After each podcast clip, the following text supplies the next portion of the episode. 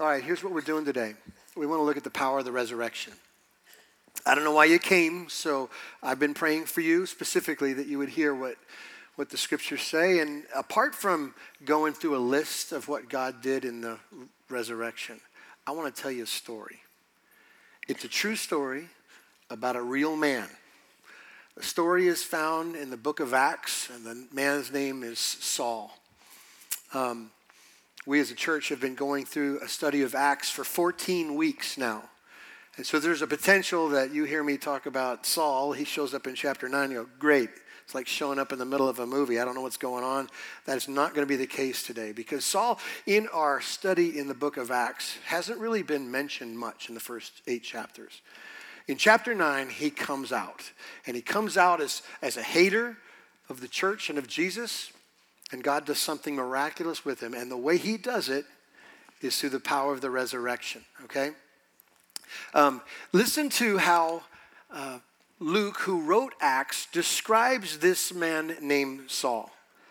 Saul was breathing out murderous threats against the Lord's disciples. He went to the high priest and asked him for letters to the synagogues in Damascus so that if he found there were anyone who belonged to the way, or the church, or Christians, or the followers of Jesus, whether they be men or women, he might take them as prisoners to Jerusalem. Now, that's Luke's statement about this man named Saul. Now, listen to Saul's testimony of himself. This is powerful. He says, I too was convinced that I ought to do all that was possible to oppose the name of Jesus of Nazareth. And that is just what I did in Jerusalem. On the authority of the chief priests, I put many of the Lord's people in prison. And when they were put to death, I cast my vote against them. Many a time I went from one synagogue to another to have them punished, and I tried to force them to blaspheme. I was so obsessed with persecuting them that I even hunted them down in foreign cities. Okay?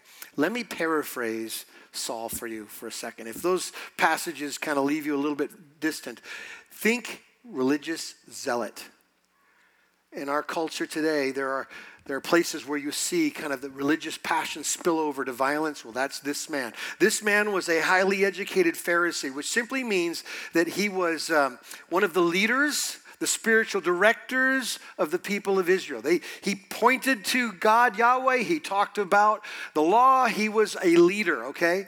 He was, um, he was in his mind, super devoted to God, but he had a problem with Jesus. Jesus declared himself to be the Messiah, to be the King of Israel. And that really made him struggle, as well as the leadership of Israel. So they commissioned him. They gave him sort of a badge of honor to go about the world, Jerusalem specifically, but even other places, and stomp out all of the expressions of people following the Messiah Jesus. Okay? He hated Jesus. He hated Christians and, and the followers of Christ, okay? He pursued them with persecution and imprisonment and even execution. As, as horrible as that sounds, that was, that was Saul. And talk about his passion, it spills over. Even in chapter 9 in Acts, here's what you see that it says he's traveling to Damascus, a 140 mile trip up north. In that day and age, it would take a week to make this trip. And he went to this place called Damascus because Damascus was a strategic strike to stomp out the, the kind of growing efforts of Jesus, okay? Because Damascus was a trade city. People from all over the world came to this town. And so in Paul's mind, or Saul, he's going to be Paul eventually, Saul's mind, he says, stop out this whole expression of the followers of Christ in this trade city before it can get bought into and spread to all parts of the world. Get it? So he's on, he's on mission to, to end this, this uh, direction of the way, all right? He was driven, whatever means possible, by violence, intimidation, by accusations and executions, he, he would do it. So, do you have in your mind, I guess, somewhat of a small picture of this guy, Saul? But before we get too judgmental, though, I think we should stop for a few minutes and make a comparison because I believe, as weird as it might sound to you, we have a lot in common with Saul. Saul wasn't looking for Jesus, neither are we. Saul thought he was dead. Some of you might come have been here today because someone invited you. Your opinions about Jesus would be no different, really. Like he's a historical figure at best. I mean, Jesus has been boiled down to a list of principles to live by, like things you ought to consider, but he's not a person. The resurrection says that he's alive, that he's a person, but we've done is we've stripped him of that and we've kind of said, no, he's just he's just a feel-good story. He's just principles. But even if he was just simply principles, we don't really want anything to do with Jesus because he's way too narrow-minded, isn't he? He's way too exclusive for us in our tolerant age. Now, what about all the sincere people and their sincere ideas? Doesn't everybody have the right to whatever? To think whatever about whoever? Jesus said this I am the way, the truth, the life. No one gets to God. No one has salvation. No one can be forgiven unless it comes to this small little way, me. Well, in our world, I got no room for Jesus to be that narrow because I got a lot of things I care about and a lot of people who, who give me doubt about being exclusive with Jesus because they're sincere and they mean well. I think we struggle with the whole idea of Jesus because, and we are kind of like Saul. Saul thought he was doing God a favor. We do that too. After all, he's a Pharisee. I'm stop. I'm stomping out all this heresy, all these things that talk about Jesus. That's his version of doing God a favor. What's our version? Hey God, I'm uh, I'm at Easter. Give me some points for that haven't killed anybody. And when we start those lists of things we haven't done or, or, have done, and they're like little small things, you know. I put some money in the Salvation Army bucket this year, Christmas. I mow my grass. I'm a good neighbor. Pay my taxes. I got a list of things, God, you need to have some kind of uh, affection for. Saul thought he was doing God a favor. That's kind of like us. Saul also uh, justified his actions. God said, Do not kill. Didn't matter. God, I'm doing you a favor. I'm trying to destroy heresy and I'm killing people to do it. Well, you might not have gone that far. But there is a whole list of reasons why you do what you do. And there's a whole bunch of excuses to explain them. God, you don't know me. I've been treated this way. I've had this life experience. I've been cut short here. I've been that. I've been this. I've got reasons why I do what I do. We're excuse makers, we're excuse factories. And so, just like Saul, he justified all his behavior, all his violence, all his anger because he thought he was doing right. Saul was also affirmed by his culture and his people, wasn't he? I mean, his leadership said, here's your, here's your stamp of approval, go destroy the, the followers of Christ. We're approved by our culture. I mean, you can be here today at total war with God and your world says you're okay. You're affirmed. Why change anything? You, you see how we have a lot in common, even though it's easy to judge this man from pages about persecuting and murder. There's still some grains of truth that ring throughout his heart in our heart. But now listen to what happens to this man named Saul. It is mind blowing what God does. About noon, as I came near Damascus, this is Saul's own testimony, suddenly a bright light from heaven flashed around me, and I fell to the ground, and I heard a voice say, Saul, Saul, why are you persecuting me? Who are you, Lord? I asked. Get this. To just imagine how much would happen in your head to hear this. I am Jesus of Nazareth, whom you're persecuting. I, I thought you were dead. I watched you die. Here's what he says The Lord said to him, Get up, go to Damascus. There you'll be told what you have been assigned to do. And so my com- companions led me by the hand to Damascus because the brilliance of the light had blinded me. And a man named Ananias came to see me. He was a devout observer of the law and highly respected by all the Jews living there. And he stood beside me and said, Brother Saul, receive your sight. And at that very moment, I was able to see him. And then he said this listen to this. The God of our ancestors has chosen you to know his will and to see the righteous one. Saul couldn't see the righteous one. He thought he was a blasphemer. This man who was blind, the first thing he saw and perceived was that the King of glory really was Jesus, the righteous one. you will be his witness to all the people of what you have seen and heard. And now, what are you waiting for, Saul? Get up and be baptized and wash away your sins, calling on his name. That's an amazing story. What happened to Saul? It's pretty simple. Jesus happened to Saul. The resurrection happened to Saul. The radical change that you're about to hear him say in his own words happened because he met the risen Lord of glory, of which he was trying to deny in the beginning. Listen to his own testimony. This is what he says. I thank Christ Jesus our Lord, who has given me strength that he considered me trustworthy, appointing me to his service, even though I was once a blasphemer and a persecutor and a violent man. I was shown mercy because I acted in ignorance and unbelief.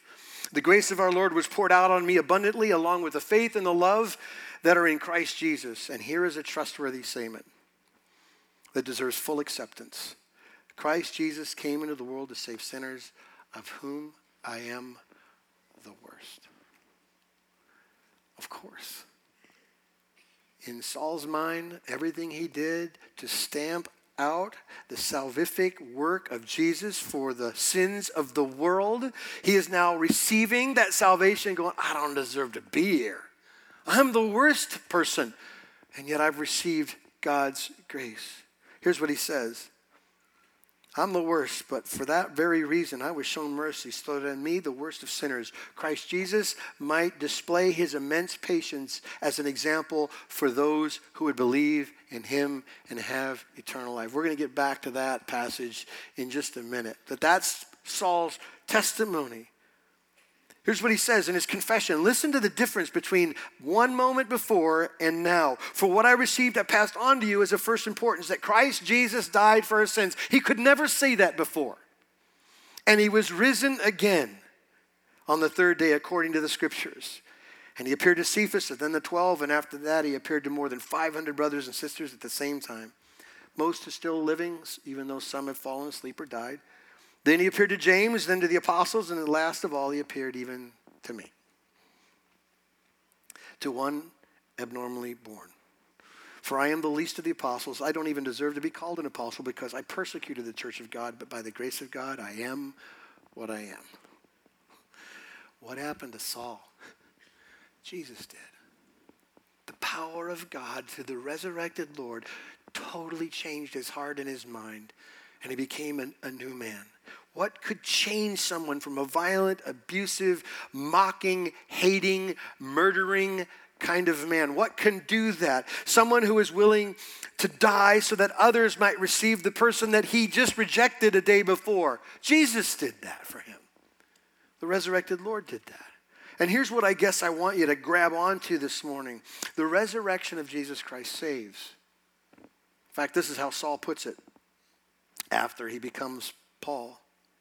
If Christ had not been raised, your faith is futile and you're still in your sins. There's something about the resurrection we gotta we gotta believe in, or there is no salvation. There is no forgiveness of sins. On uh, Friday night, we had a Good Friday service. Some of you joined us, but we were in the lawn out by the Commons.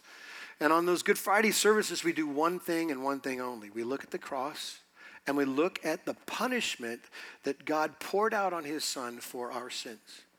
And we look at the justice of God that is satisfied by doing that very thing. That is one aspect of our salvation, that our, our debt has been paid because Jesus paid it all. Amen? But there's another aspect to our salvation I don't think we talk about enough, and that is what, what Paul or Saul says as well in Romans, where he said, Jesus our Lord was delivered up for our trespasses, died on the cross for our sins, and raised for our justification both necessary. So here's what the resurrection said. By raising Jesus from the dead, God declared that he was satisfied and he approved of the sacrifice that Jesus made for your sins. If he didn't raise from the dead, there is no forgiveness.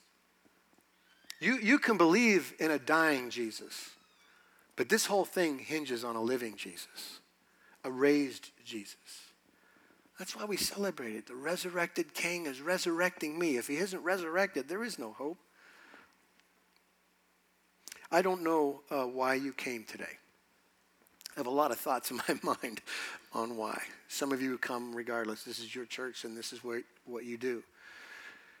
But I have been praying that God would uh, get you here however He got you here, either by uh, curiosity on your own or one of your neighbors or coworkers or family or friends say, hey, would you come check out church? And Easter's a time to kind of do that and tag up and be at church. And so you're here.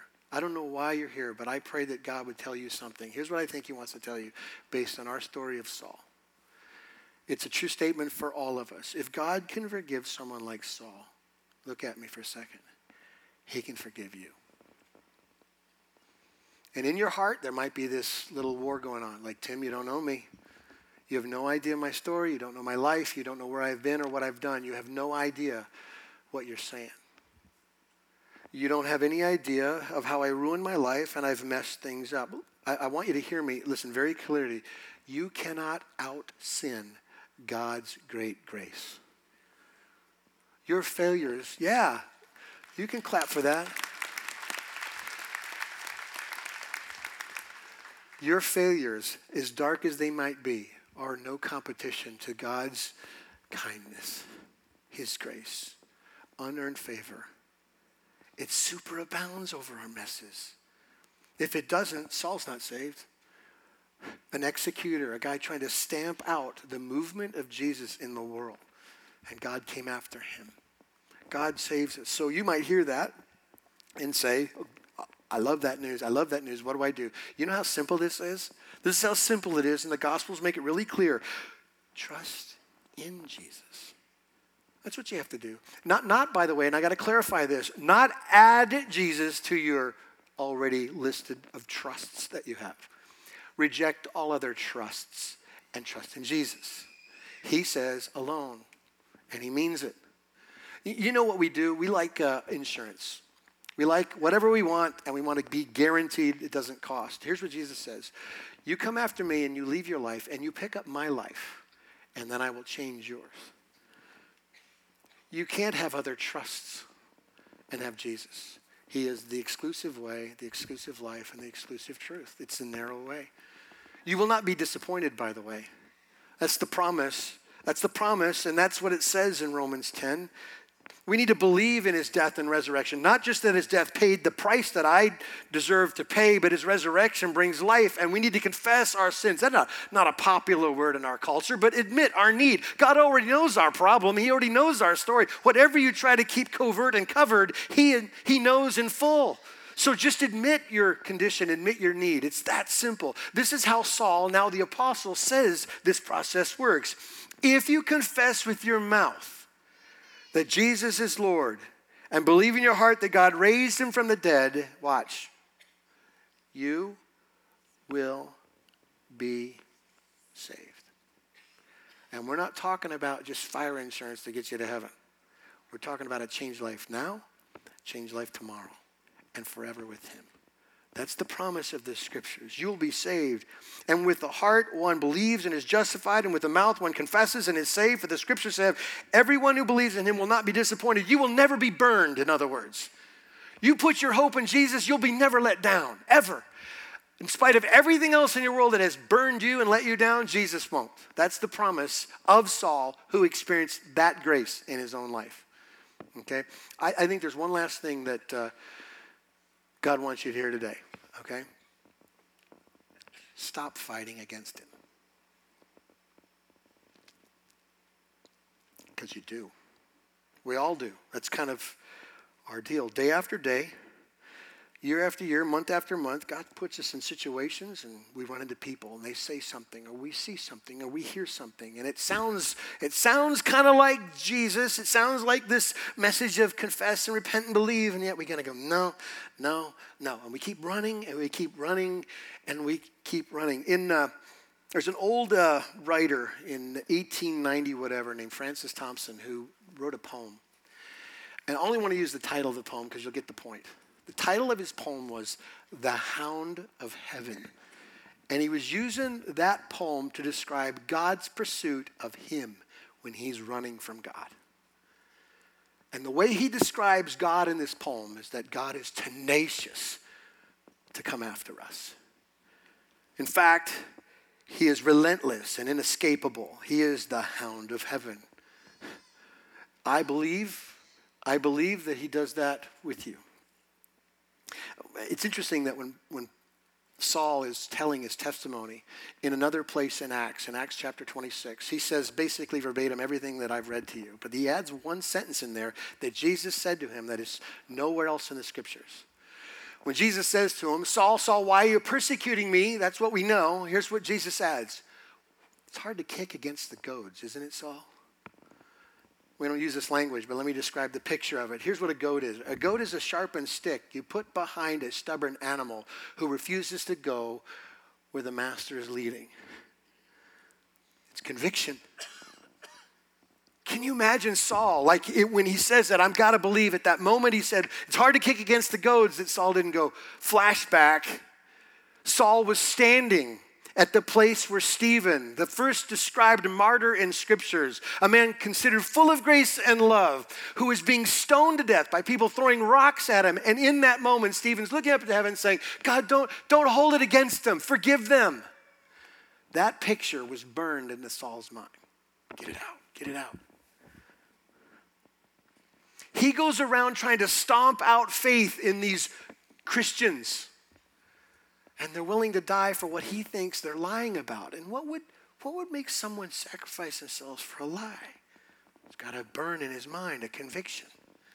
The reputation of the church, the early church was known for its love and benevolence and meeting needs and not possessing anything. Radical change happened to a group of people, and I'll bet you that Saul's mind was just stuck on what makes people like that. How can they become so, so different?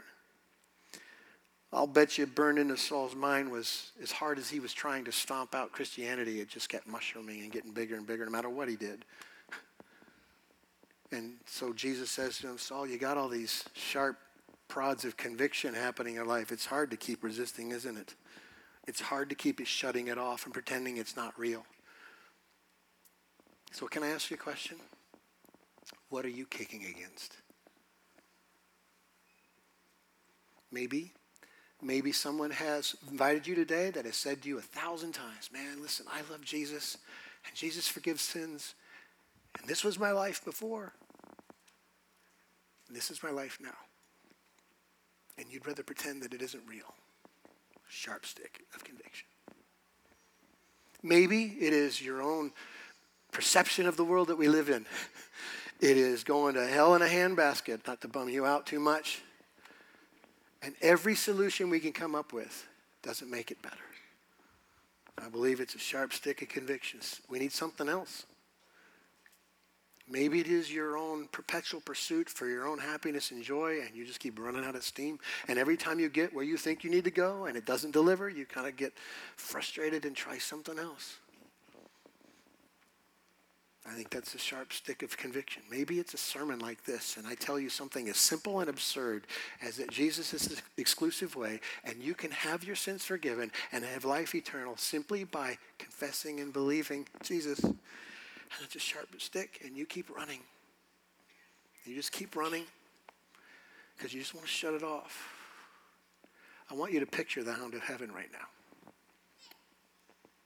He's put you here to hear about Christ for you to hear the story of the power of the resurrection in one man who's probably got a way worse story than you do.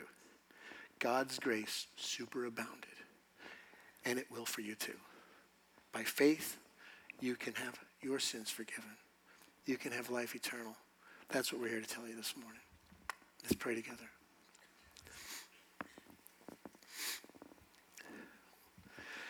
Father, we're thankful for Saul's story and how it speaks volumes about your grace in your ways. God, we, we confess, if we're honest, if we're not afraid to admit it, we confess that our lives are train wrecks too. Maybe not in the exact same ways as Saul, but in our own ways. We've pr- pursued our own version of life and satisfaction. We've pursued our own joys. We have our own values, and yet, doesn't matter what we do, there's always this deep longing in the soul of which you created. I believe that we were made to know you. And until we do, we will not find rest anywhere else.